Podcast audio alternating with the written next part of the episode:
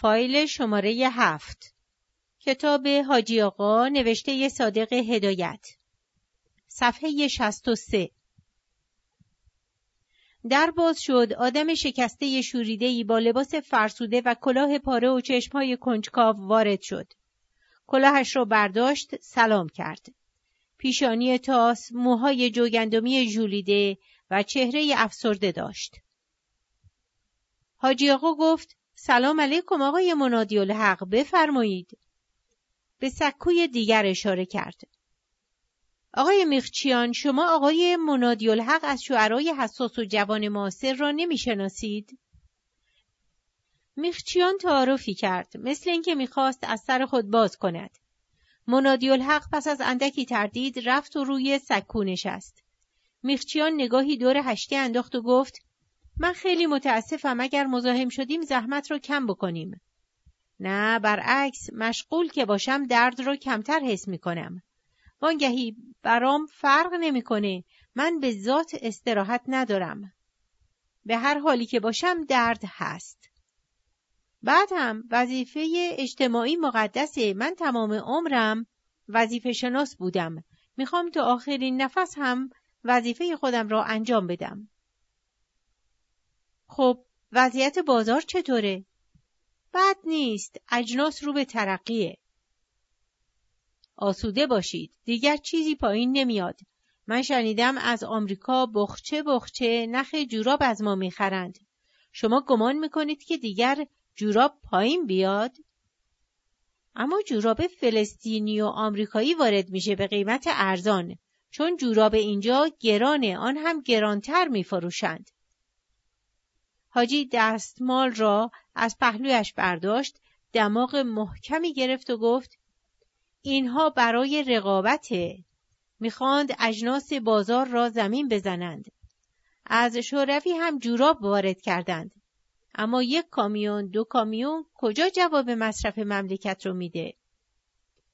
2 روز دیگر 50,000 لهستانی وارد میشند. من خبر موثق دارم. اینها نان و آب میخواند. مخچیان گفت: جوراب که سر جمع معامله حساب نمیشه. امروزه حلقه لاستیک از همه بهتره. حاجی دست پاچه گفت: اگر وسیله تازه‌ای پیدا شده، چشمک زد، ما هم هستیم. یک چیزی برایتان بگم بخندید. دیروز تو عدلیه بودم، برخوردم به آقای کوچکلو، یک کاغذ مهر و امضا شده به اسم خودش تصدیق از اداره متوفیات داشت. حاجی خواست بخندد اما نتوانست. در این صورت دفعه 8 که آقای کوچکلو تصدیق مرگ خودش را گرفته. پس شما هم ایشان را میشناسید؟ اختیار دارید، من به ایشان ارادت دارم. آقا، من کمتر کسی به این زرنگی و باهوشی در عمرم دیدم. هر دفعه که دوسیه قاچاق لاستیک به جای نازک میکشه و باید روش اقدام بکنند، میره پول مختصری مایه میگذاره، اغلب با 100 تومان تصدیق مرگ خودش رو از اداره متوفیات میگیره. 100 تومان هم توی عدلیه تخت میکنه و دوسیه بسته میشه. پس تا حالا 8 دوسیه به اسم خودش تو عدلیه داره. اون وقت فردا باز زنده میشه و شروع به اقدام میکنه. تمام اسباب صورت مثل جغد مخچیان کشیده شد و با صدای بریده خنده ناتمامی کرد. در صورتی که زامسقی با قیافه جدی موضوع را تلقی نمود. مخچیان توف حاجی آقا را از روی صورتش پاک کرد و گفت: این که مزاحم شدیم راجع به 18 صندوق میخ بود که توسط تلفن نرخش را خدمتتان عرض کردم. اگر به همان مزن مایل باشید کار را تمام بکنم. آقای مخچیان، بی لطفی میفرمایید، وضعیت منو که میبینید. اما خب، چون قول داده بودم سر قولم میایستم. به سر شما قسم که تا حالا 10 تا مشتری را رد کردم. از آن ارادتی که خدمتتان داشتم نخواستم وعده خلافی کرده باشم. بعد هم 7 تا صندوق سلفات دوسود موجود داریم. از همون 12 تا صندوق که با تلفن خبر دادید اوه اوه. زامسقی که آن طرف نشسته بود گفت پری روز که با تلفن جواب منفی دادید بنده آن 12 تا صندوق را به حساب خودم گذاشتم و میدانید که اگر به نرخ امروز بخوام بفروشم 8 تا نفع داره. امروز سرای حاجی کاظم 6 صندوق سرم دیفتیری کار کارخانه بایر آلمانی حراج میشه. یکی از آنها آب دیده اما باقیش سالمه. اگر مایل باشید معامله را برایتان تمام بکنم. حاجی با حالت عجز و انکسار گفت آقای زامسقی خیلی نظر لطف و مرحمت دارید اما میدانید که این پول مال بچه صغیره، نمیتوانم مشغول ذمه مرده بشم. ولی که این با آن مزنه که فرمودید به همان سنگ سیاهی که دورش طواف کردم مغمون میشم. به جان خودتان من از آن ارادتی که به شخص جنابالی دارم سعی میکنم که به نفع شما تمام بشه. دیروز مخصوصاً با آقای بیات التجار صحبت کردم. ایشان موافقند. حاجی گفت متشکرم. بعد رو کرد به مخچیان و گفت 2 هفته پیش به اصرار شاطر حسین روبند شدم. اوف اوف. 2 صندوق نوره معامله کردم. چون پولش متعلق به مرحوم حلیم خاتون بود نمیخوام زیر دین مرده برم. اینه که میخواستم بدانم ترقی کرده یا نه، آن هم در یک همچون موقعی که میگند مرض تیفوس آمده و مردم احتیاج به ازاله مو دارند. البته دولت باید اقدامات مجدانه بکنه. بنده با کمال افتخار تحقیق میکنم و خبرش را به شما میدم. مراد با قلیان و لیوان آب وارد شد. حاجی 1 حب از توی شیشه درآورد و بلعید و صورتش را به هم کشید و شیشه دوا را به مراد پس داد. بعد قلیان را به مخچیان تعارف کرد. او هم گرفت، قلیان را چاق کرد و مشغول کشیدن شد. حاجی گفت آقای مخچیان در باب 7 صندوق سولفات دوسود باید اول میرزا تقی را ببینم، بعد با تلفن خبر میدم. مزنه دلار چیه؟ اوف اوف. دلار از دیروز تا حالا 5 شاهی و 2 تا پول تنزل کرده، اما موقتی است. به شما خریدش رو توصیه میکنم چون سربازهای خارجی تا حالا خوب دلار خرج میکردند اما یکو جلوش را گرفتند. من شنیدم حالا به آنها اسکناس اینجا را میدند اما لیره اصلا هواش پسه. به شما توصیه نمی کنم چون با این جنگ معلوم نیست که چی از آب در میاد. حاجی جابجا شد، سرش را تکان داد و گفت اوخ اوخ اوی. آقای مخچیان من از منابع موثق خبر دارم که پول ما لنگش به هواست. توی بانک ماستمالی میشه و به زور سیلی روی خودشان را سرخ نگه می‌دارند. یکی نیست بره خزانه کشور را وارسی بکنه. شربالگهود میشه. همینطور بسته های اسکناسی که بی حساب و کتاب با هواپیما وارد میشه و پخش میکنند. عنقریب متفقین سماورشان را با اسکناس آتیش میاندازند. برای ما چه فرق میکنه؟ ما که اسکناس نگه نمیداریم. وانگهی زمان رضا شاه هم بیلان بانک 4 مرتبه عوض میشد. این قائد عظیم الشأن که همه هستی مملکت را بالا کشید، جواهرات سلطنتی را دزدید و عتیقه ها را با خودش برد، حالا 1 مشت عکس رنگین خودش را توی دست مردم به یادگار گذاشته که به لعنت شیطان نمیارزه. یکی نبود ازش بپرسه مرتی که پول ملت را کجا میبری؟ برای اینکه همه آنهایی که ماندند شریک دزد و رفیق قافله هستند. اما اقلاً ظاهر را حفظ می کرد و ازش حساب می بردند. مگر مسئول وضعیت کنونی ننه حسنه؟ نتیجه مستقیم کار اونه که ما را به این روز نشاندند. اشتباه نکنید، اگر رضاخان بود از آنهای دیگر بدتر می کرد. مگر همینها که حالا سر کارند، پادوی او نبودند. چرا راه دور میرید؟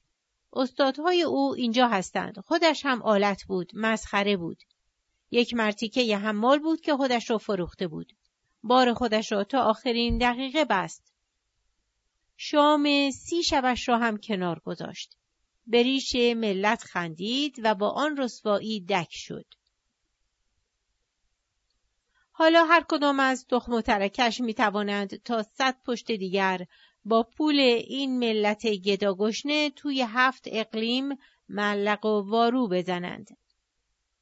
آن وقت آنجور اقتضا می کرد.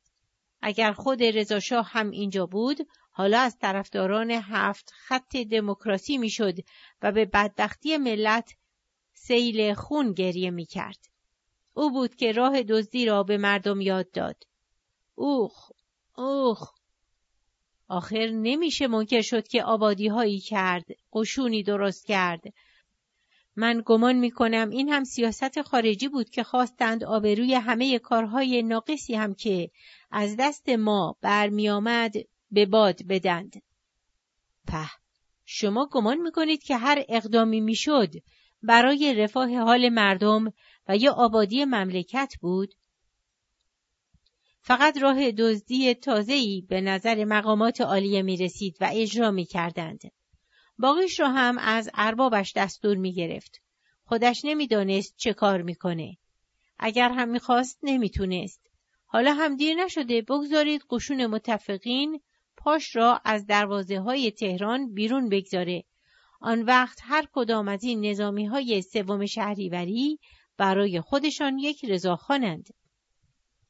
فقط امثال سرتیپ الله وردی خان باید برای آن دوره زمان بگیرند. آدم‌هایی مثل این مرتیکه که برای یک پیاز سر می‌بره چطور می‌توانند جوان‌های ما را تربیت بکنند؟ برید ببینید چه دستگاهی به هم زده. پولش با پارو بالا میره. تا دیروز شپش توی جیبش چارقاب میزد. یک مشت دزد بی سر و پا زبان بندان کردند و کار ما را به اینجا کشاندند. خب، متفقین محترم باز خدا پدرشان را بیامرزه، با ما خوشرفتاری می کنند. مردم چی می خواند؟ نان و آب می خواند. دستمالش را برداشت، دماغ محکمی گرفت. بنده می خواستم از لحاظ منافع میهن بگم. حاجی که چانه‌اش گرم شده بود، حرفش را برید و گفت: من رکو هستم. برای همین توی زندگی عقب افتادم. وطن برای شماها سنگ و کلوخه، اما باید اول آدمهاش را نجات داد.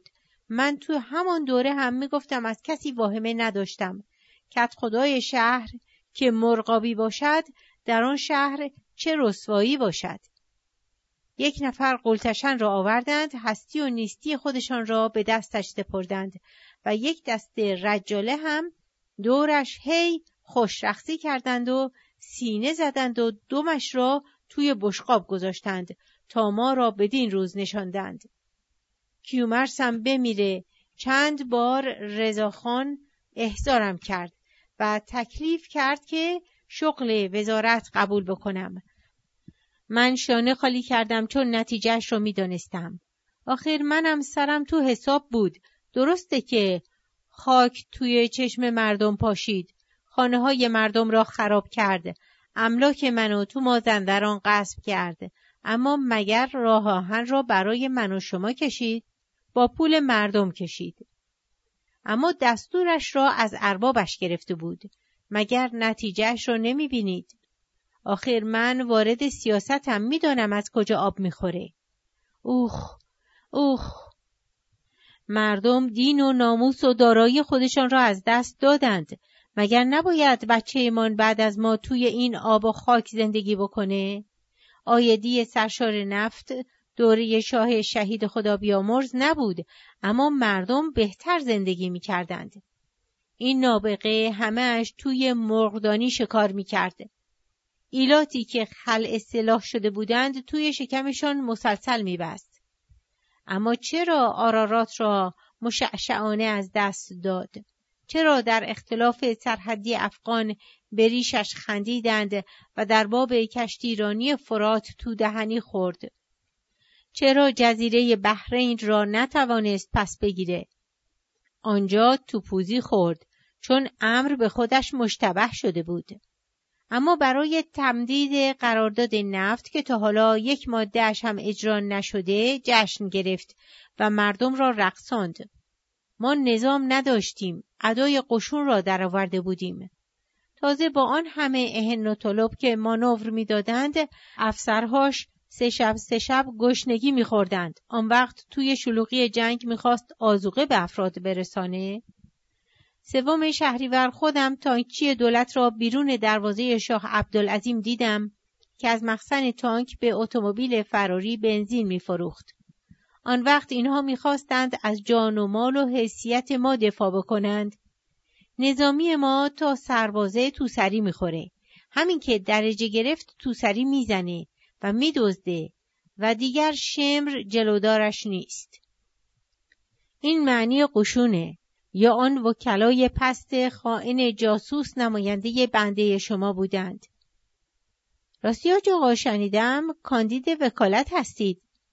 بله آقا، به اصرار ملت، به اصرار مردم. 5000 تا رأی. ملتفت شدید. نمیگم 50,000 تا. پیش من دارید. حقیقت اگر شما قبول وکالت بکنید که باعث افتخار ماست، به نفع ملته. بالاخره ما هم نماینده‌ای در مجلس لازم داریم. خدا به شما توفیق بده. یک دنیا سپاسگزارم از مراهم رفقای مهربان که شامل حالم میشه.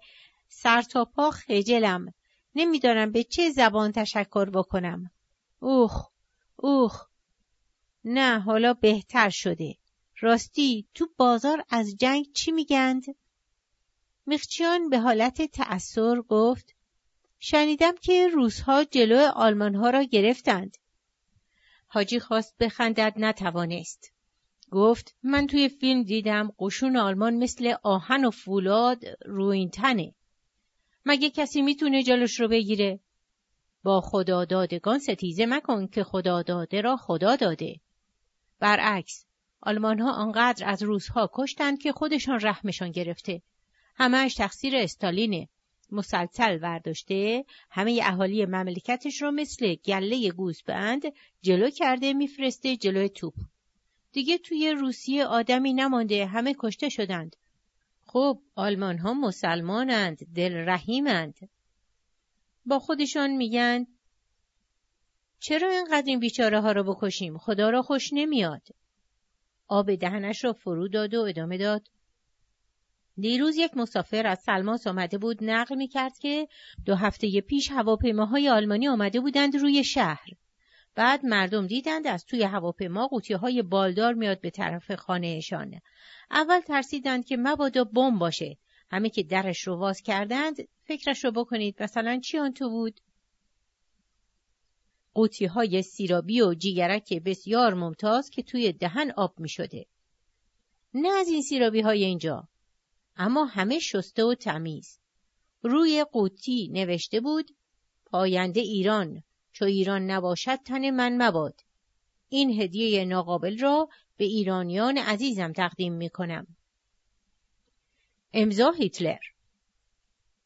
من قوطیش را دیدم. خب هیتلر از آن علاقه‌ای که به ایران داره میخواد دشمنهای ما را بیرون بکنه. روزها جلوی هدیه آلمانها را گرفتند. اما به شما قول میدم تا 1-2 هفته دیگه 1 نفر روسی برای نمونه زنده نیست. این هم نتیجه رژیم بولشویک. اوخ. قصه نخورید. من از منابع موثقه خبر دارم. همین روزها آلمان‌های خودمان وارد تهران میشند. من 1 گاو دادم پروار بکنند که جلوی پای هیتلر قربانی بکنم. خب اجالتاً باید کشدار و مریض کرد. اوخ. مراد سراسیمه از دالان آمد. بله قربان. امروز نهار چی داریم؟ قربان آش آماج. تو اندرون بگو که نهارشان را بخورند، منتظر من نباشند. خودت هم میری دم سقاخونه پیش کلب زلفلی. بهش میگی 3 تا نه 5 تا سیخ جیگرک ممتاز خوب واسه من کنار بذاره. اون وقت سر ظهر خبرت میکنم میری اونها رو با نعنا و ترخون میگیری و میاری. فهمیدی؟ بله قربان. مراد رفت. حاجی سینه‌اش رو صاف کرد، مخچیان قلیان را به حاجی تعارف کرد. او هم گرفت و مشغول کشیدن شد. در این وقت آدم نوکربابی با لباس شیک از در وارد شد و به حاجی سلام کرد. سلام علیکم محسن خان، مدتیه که خدمت آقای مقام الوزرا، ببخشید آقای دوام الوزرا نرسیدم، احوالشان چطوره؟ اگر اجازه بدید الان شرفیاب میشوند. به روی چشم، خواهش میکنم.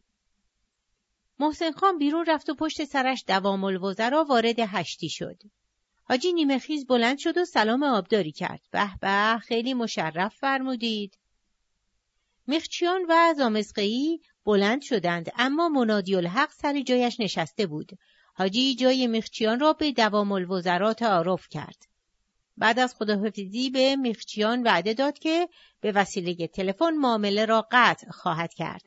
آنها که رفتند رو کرد به دوام الوزرا. بنده را سرافراز فرمودید، مدت هاست که خدمتتان نرسیده ام، حالتان چطوره؟ میدانید که آن موضوع را درست کردم، اگر خدمتتان نرسیدم به علت کسالت بود، فردا میرم مریض خونه. دوام الوزرا متوحش گفت بنده در شب نشینی سفارت چین متوجه شدم، فرمودید کسالت جزئی است، تصور کردم تا حالا رفع شده. آیا آنقدر مهم بود که کار به مریضخانه کشید؟ بله، اینها همه از بدبختی درد بیدواست. میان خودمان باشه، این حکیم فرنگی مابها هم چیزی سرشون نمیشه.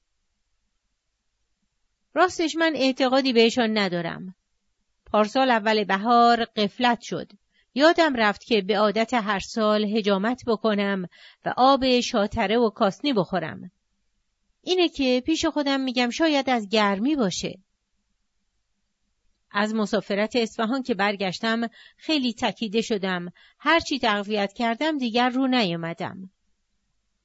هول و تکان، بدی راه. بالاخره یک روز صبح از خواب پا شدم. گلاب به روی شما، اول تصور کردم که بواسیر یا نواسیره. خب خیلی ها به این مرض ها دچارند و از پا در نمیاند، اما نمیدانید چه درد و عذابی داره. خدا نصیب کافر نکنه. هرچی دوا درمان کردم، خنکی خوردم، انگار نه انگار. دیگه به اصرار رفقا، خدا به آقای جبار سلطان توفیق بده، منو بردند پیش جالینوس الحکما. منو تو مریضخونه خواباند، معاینه کرد و همه اش به بنده قوت قلب داد که چیزی نیست و کار نیم ساعته. خونه که برگشتم استخاره کردم، بد اومد. اینه که چندین ماهه، اما حالا دیگه تصمیم گرفتم هرچه بادا باد. صفحه 71، پایان فایل 7.